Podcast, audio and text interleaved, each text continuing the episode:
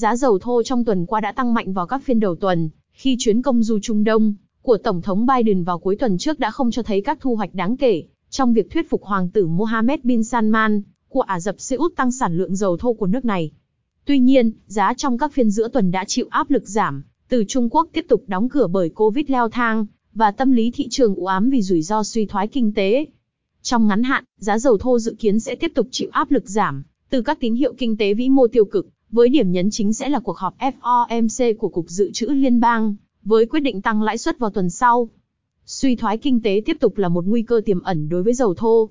Lạm phát giá tiêu dùng hàng năm của Vương quốc Anh đã tăng 9.4% vào tháng 6, mức cao nhất kể từ tháng 2 năm 1982, và tăng so với mức tăng 9.1% của tháng 5.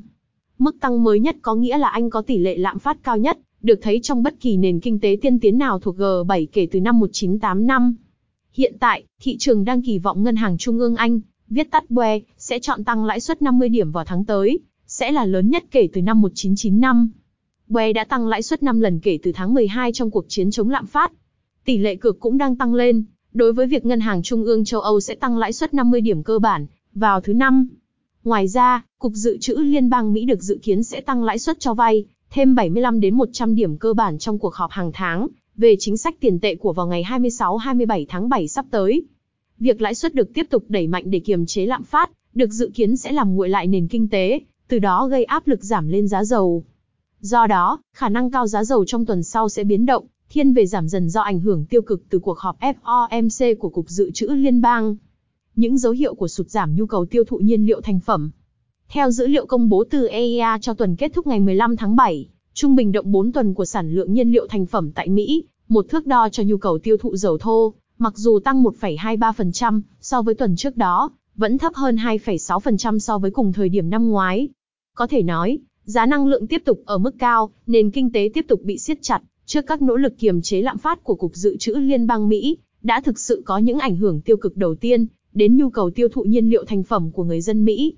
Ngoài ra, tồn kho xăng của Mỹ đã tăng 3,5 triệu thùng trong tuần trước, vượt xa dự báo của các nhà phân tích trong khảo sát của Reuters về mức tăng 71.000 thùng. Trong khi sản lượng xăng đạt mức 8,5 triệu thùng mỗi ngày, tương đương thấp hơn 7,6% so với cùng thời điểm năm trước. Việc nhu cầu đối với nhiên liệu thành phẩm của người dân Mỹ tiếp tục sụt giảm là yếu tố tạo sức ép lên giá dầu thô. Ngoài ra, theo số liệu được công bố, tồn kho dầu thô thương mại đã giảm 440.000 thùng trong tuần tính đến ngày 15 tháng 7, tương đương với mức giảm 0,1% so với tuần kết thúc ngày 8 tháng 7, và giảm 3% so với cùng kỳ năm ngoái. Phần lớn số lượng này đến từ một đợt giải phóng, dự trữ khác từ tồn kho dự trữ chiến lược SPG, với con số được công bố trong báo cáo năng lượng EIA cho tuần kết thúc ngày 15 tháng 7 là 480 triệu thùng, giảm 1,03% so với tuần trước đó và giảm mạnh 22,7% so với cùng kỳ năm trước. Việc tồn kho dầu thô giảm nhẹ đã bị áp đảo bởi yếu tố tồn kho xăng tăng mạnh, tiếp tục ủng hộ cho lập luận nhu cầu tiêu thụ bị ảnh hưởng tiêu cực từ các đợt tăng lãi suất. Nếu số liệu tồn kho được công bố trong các tuần sắp tới đây tiếp tục cho thấy sự gia tăng dự trữ, điều đó sẽ đồng nghĩa với việc các bằng chứng ủng hộ lập luận nhu cầu tiêu thụ nhiên liệu thành phẩm bị ảnh hưởng tiêu cực bởi giá thành phẩm leo thang và sụt giảm tăng trưởng kinh tế trở nên rõ ràng hơn, sẽ tiếp tục tạo sức ép lên giá dầu thô. OPEC khả năng cao sẽ không tăng sản lượng đáng kể vào cuộc họp tháng 8. Thị trường tuần trước đã quan sát trong căng thẳng chuyến công du Trung Đông của Biden, tạo áp lực giảm nhẹ lên giá dầu thô khi thị trường đánh giá tính khả thi của việc Biden thành công thuyết phục Ả Rập Xê Út tăng sản lượng dầu thô. Tuy nhiên, sau khi Biden trở về từ chuyến công du mà không có tin tức thắng lợi, thị trường đã nhận định rằng khả năng sản lượng dầu thô được tăng đáng kể từ phía Saudi Arabia là không cao. Cụ thể, sau khi chuyến công du kết thúc, truyền thông liên tục thu được các phát ngôn nghiêng về phía không tăng sản lượng từ phía Ả Rập Xê Út, rằng khối OPEC sẽ tăng sản lượng chỉ khi khối nhận thấy có sự mất cân bằng cung cầu thế giới, và việc tăng sản lượng sẽ chỉ được quyết định trong bối cảnh cuộc họp OPEC.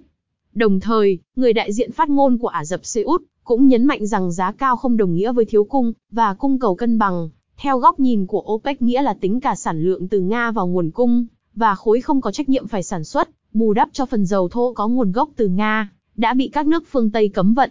Điều này đã hỗ trợ mạnh cho giá dầu thô trong tuần qua.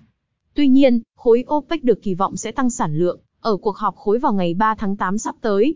Dựa vào số liệu được công bố chính thức từ báo cáo MOMG mới nhất của OPEC, SFE Research tin rằng khối sẽ phải tăng sản lượng ít nhất một mức 270.000 thùng trên ngày, để cán cân cung cầu thị trường dầu thô đạt trạng thái cân bằng, theo góc nhìn của khối. Cụ thể, theo tính toán của OPEC, họ đang sản xuất nhiều hơn một mức 610.000 thùng, so mức cần thiết để đáp ứng nhu cầu dầu thô thế giới trong quý 2. Đối với quý 3, OPEC dự đoán thế giới sẽ cần một lượng dầu thô tương đương 29,5 triệu thùng trên ngày, các thành viên khối để cung cầu cân bằng. Qua các phép tính, SFE Research tin rằng khả năng cao trong cuộc họp OPEC đầu tháng 8 tới, sản lượng sẽ phải được tăng tối thiểu một lượng 270.000 thùng trên ngày.